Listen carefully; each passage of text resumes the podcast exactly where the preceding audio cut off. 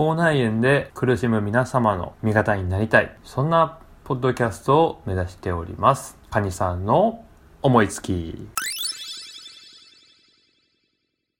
カニさんの思いつきはパーソナリティのシーマがボードゲームとサッカーを中心に感想を言うポッドキャストです。パーソナリティのシーマです。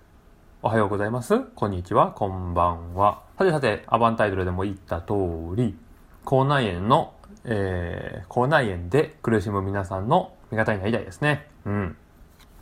というのもですね、えっと、僕、シーマがですね、非常に口内炎ができやすい体質でして、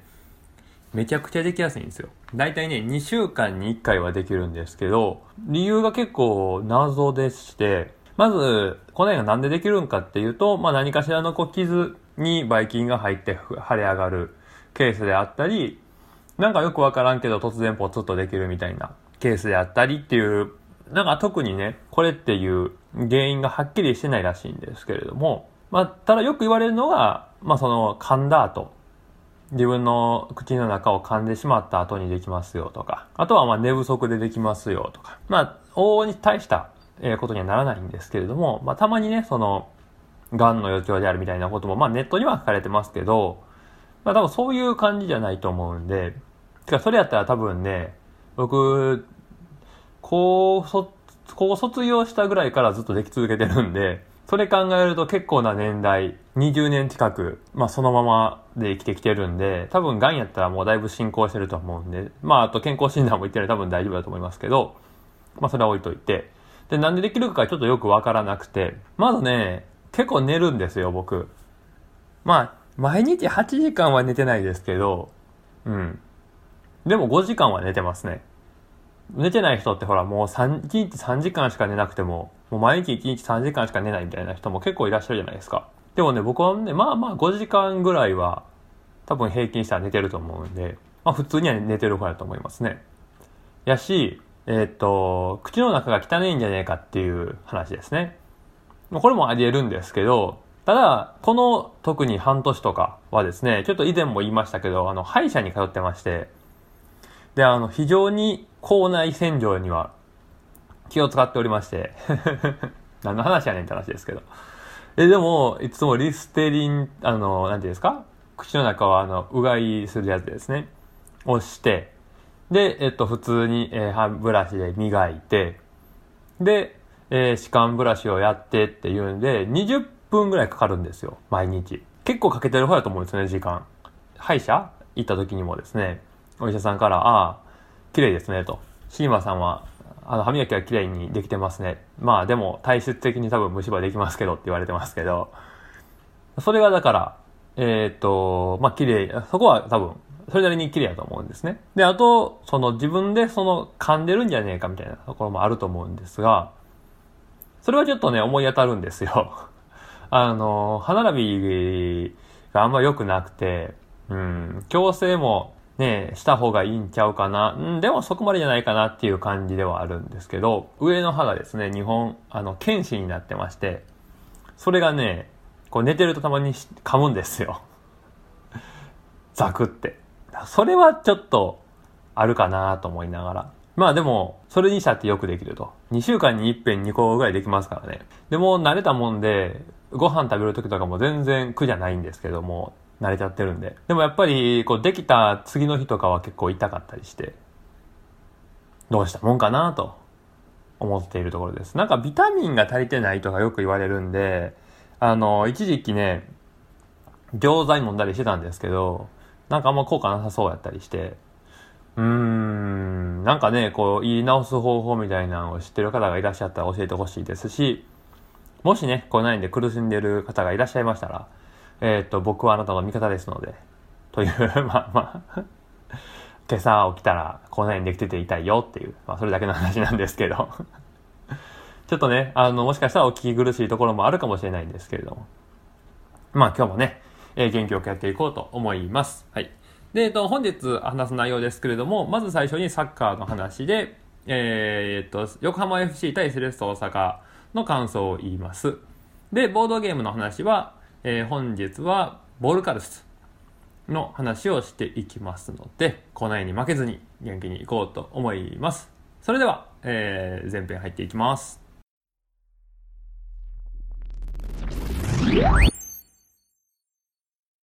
それでは、えー、っと、サッカーの話をしていきます。本日話するのは、2020年 J1 第13節、横浜 FC 対セレッソ大阪の、えー、感想を言うと。で、えー、っと、まあ、改めてなんですけれども、基本的にセレッソの話しかしませんので、えー、っと、他のチームのファンの方は、うん、どこまで面白いんかわかりませんけれども、まあ、聞いていただければなと思います。セレッソが良かったよという話を基本的にはしていきます。はい。で、えっと、試合内容ですけれども、えっと、1対2でセレッソ大阪の、えー、勝ちですね。得点者は横浜 FC が松尾、セレッソ大阪が清武、ブルーの面ですとなっております。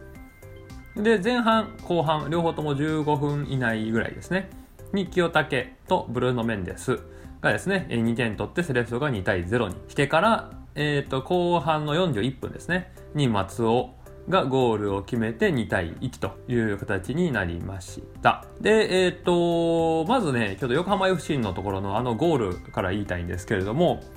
えー、松尾と、えー、斉藤幸輝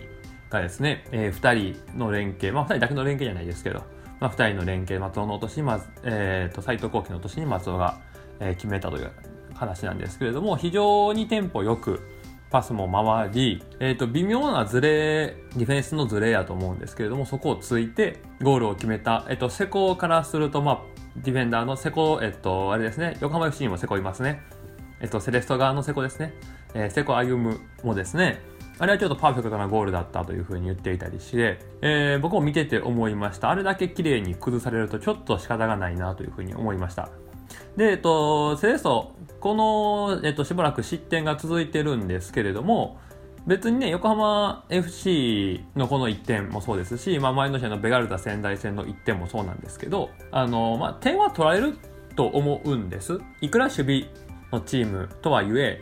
えっ、ー、と、まあ、セットプレーの流れであったり、まあ、例えば PK を与えてしまうであったり、あの、今回みたいな、えっ、ー、と、素晴らしい連携っていうのが、まあ、生まれてくれば、セレッソの守備陣といえども、やはり、え、ー、と、守備っていうのは、まあまあ、後手、まあまあ、ある程度やっぱ後手後手に回ってしまう、受けに回ってしまう部分っていうのはあるので、先手先手を取られてしまうと、まあ、失点をすることも、まあ、それはあるだろうなというふうに思います。だから、えっと、スーパーなゴールじゃないと点を取れないよっていうことなんですよね。あっさりとした失点。え、それで失点しちゃうんだみたいな失点がない。簡単に崩されることはない。崩されることもあるけれども、崩す側に非常にスキルを要求する。ということがですね、えー、ディフェンスができる、えー、攻め方というか、相手攻撃陣に対してプレッシャーを与える方法だと思いますし、そういう意味ではやはり、えー、このゴール、横浜 FC のですね、ゴール、1点は取りましたけれども、やはりそう簡単に取れるもんじゃねえなと。あんだけ綺麗に崩さんと取れへんのかっていうふうにやはり、え印象としては思うと思いますんで、まあ、選手側はですね、まあ、見てる方も多分そう思うと思うんですよね。横浜 FC、えー、これの後にもですね、えっ、ー、と、まあ、1対1まで言わないですけれども、多少抜け出して、キム・ジンヒョン、あれでも斎藤幸輝かな？が、えっと、ほぼ角度ないところから、えー、シュートみたいなのを打ったんですけど、キム・ジンヒョンと松田陸の対応にあってっていうシーンがありましたが、やはりああいう風なプレーぐらいなもんで、あとは、えっ、と、ディフェンスのビルドアップの時に、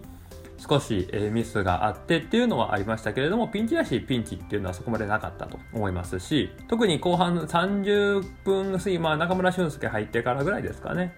横浜 FC がボールを、まあ、握ってよりシュートに持っていくっていうシーンは増えていて、まあ、それの要因っていうのは、セレスト側が選手が変わったことによる僕見てた感じでは、うん、トップ？鈴木浩一と徳良っていうところのチェ、あの、ボール追い込みはしてくれてるんですけど、そこと中盤との連動が少しズレがあったのかなっていう、まあその少しだと思うんですけどね。少しそこが間延びしたかなっていうところで、間をしっかり使われるようになってしまってっていう風には、まあなんとなく見てて思いましたが、まあ構成をかけられてというので、後半ね、30分以降は攻められてシュートを打たれるシーンもありましたけれども、じゃあそんな決定的なシーンがあったんかっていうとそんなこともなく、逆にその後半30分までに、えー、セレッソ側のチャンスもいっぱいあってたはずなんですよね。特に前半。片山が持ち込んでシュートを打ってたり、坂本が開始早々で、まあ、ポストに当たってたりするところで、それをしっかり決めきっていればもっと試合は楽になったとは思いますが、とはいえですね、まあ、チャンスの数っていうところで言うと、まあ、セレッソもしっかり作ってましたし、横浜 FC は後半ね、終盤に作作ってましたけれども、まあ1点取れたねぐらいの内容だったかなと思います。ので、えー、内容自体はですね、しっかりとセレッソががっぷり4つで勝ったなというふうに思っている試合です。でも方々で語られてると思うんですけれども、やはり京武の出来が今年は結出してまして、まあ、本人が、え、ー、と、90分やる気るつもりはないと。ある程度途中でガス欠になってもいいから、しっかりと全力でいくよっていうところをまあ公言している。でというのもやっぱり後ろに柿谷がいたり、まあ、西川がいたり、まあさまあ、サイドで違いますけど坂本がいたり、まあ、西川もサイドは違いますけどね、えー、まあ片山もそこのサイドできますし、えー、サイドハーフのところがですね、多分これ高木もサイドハーフできると思うんで、本来であれば。まあ、非常に分厚いところですので、ここはですね、まあ、清武が全力を出して戦えている、まあ、一つの要因かなというふうに思います。で、えー、っと、清武の良さっていうところで言うと、やはり丸橋との連携も、丸橋とですね、そうですね、の連携もまあ日頃からいいんですけど、やはりそうじゃなくて、えっと、今、えっと、今節で触れざるを得ないのは片山ですね。片山の出来も非常に良かったと。このセレッソの攻めっていうのは、そのサイドから駆け上がって、サイドの深いところから、えー、センタリングを上げて、ま、巻くようなセンタリングっていうんですかね。を上げて、クロスを上げるっていう攻めっていうのはあまりなくて、どちらかというとストレート系の、まあ、グランダーのボールであったりっていうところがまあ多いので、まあ片山でも、片山でもそこはできるんかなというふうには、まあまあ思ってはいましたけど、ただ清武との、えっと、ポジションのバランスであるとか、どっちが中に行く、どっちが外に行く。まあこれ逆サイドも言えることなんですけどね、坂本と松田陸の関係であったり、っていうのもやっぱり見てて面白いですけれども、サイドバックとサイドハーフの、えー、関係っていうのが非常にいいので、えー、清武をフリーにすることができている。清武をフリーにすると、やはり、スーパーな選手ですから、1対1の場面、1対1、ディフェンダーと1対1の場面を作ることができれば、何か起きると。彼が、えー、フリーでボールを持つことで、チャンスが大きくなるというのを、まあ、証明しているかなと思います。まあ、2点ともね、清武が非常にキーになったゴールだと思いますし、で、やはり清武をキーにするような攻め方をしてると思うので、彼が一人、え、スーパーだからすごいようではなくてですね、やっぱスーパーな選手を生かすために、周りが動いてるよというのは思います。で、逆に清武がですね、おとりになって、片山であったり、まあ、坂本であったりっていうところがしっかり、え、シュートまで持ち込んでる場面もありますので、やはりそこの、えーと、コミュニケーションであったり、連携っていうのが非常にいいのが、まあ、この最近の、えーと複数得点につながっているのかなというふうに思います。あとは、まあ、惜しむらくべくというか、まあ、あとはですね、例えばセットプレーからヘディングで点を取るとか、そういうシーンですね。あとさっきも言ってた、その、なかなかね、奥、なんていうんですかね、奥まで入り込んで、クロスを上げてっていう、それからのゴールっていうシーンがあまりないですけれども、例えばそういう風な選択肢。片山のロングスローから、まあ、藤田のロングスローからの、えー、ゴールっていうのが見えてくると、攻撃のパターンがそこが、えー、使えるよっていう風になってくると、また風向きも変わるのかなと思いますし、おそらく、えー、ロティーナ監督も鈴木浩二であったり、徳倉であったり、ブルーノ・メンデスっていうところには、そういうゴールを期待しているのかなというふうに思います。まあ、とにかくですね、えー、っと、セレストは、えー、フロンターレに負けましたけれども、そこからしっかり立て直して2連勝。で、えっと、じわじわと差を詰めようとしているところですが、フロンターレがまた逃げ始めたので、これは大変と。表だけも言ってましたけれども、残り全勝。仮にしたとしてもですね、フロンターレが全勝してしまえば、えー、フロンターレと、えー、と、セレッソの直接対決、もしセレッソが、それに勝ったとしても、追いつけない差になりますので、まあ、できることをね、やっていくしかないのかな、というふうに思っている次第です。で、えっ、ー、と、まあ、清武とか、その辺の話をしてますけれども、やはり、あのー、柿谷のところですね。えっ、と、後半のその30分ぐらいから相手ペースになったよっていうふうに僕もさっき言いましたけれども、まあ、もう一個気になってるのはやっぱ柿谷、鈴木浩二、徳倉の3人がたと入った時にですね、やはり前半の3人と比べてやや連携面というか、うん微妙にずれてるんかなだったり、柿谷が仕掛けた後のフォローであったりっていうところが少し物足りないところはあったので、まあそこの連携っていうのがまあ噛み合ってくればというふうにもまあ思っておりますという感じですかね。まあとにかく、えー、っと、次がですね、柏レイソルのえー、とのルヴァン戦ですが、まあ多分これをね、アップする頃にはもうその試合は終わってると思うので、次の試合は、えっ、と、浦和レッズですね。そうそうそうそう。えー、セレッソ大阪で浦和レッズ。ただ週末ちょっと台風がね、来るんじゃねえかなって思いながらどうなんでしょうかと思いながらではありますけれども、このままね、練習をしてほしいなと思っております。ちょっとね、えー、今日はちょっと短めですけれども、こんな感じでどうでしょうと。結構話すことがなね、整理ができた ので、スンと終わっております。いいことですね。はい。それでは、えっ、ー、と、後編に向かっていきます。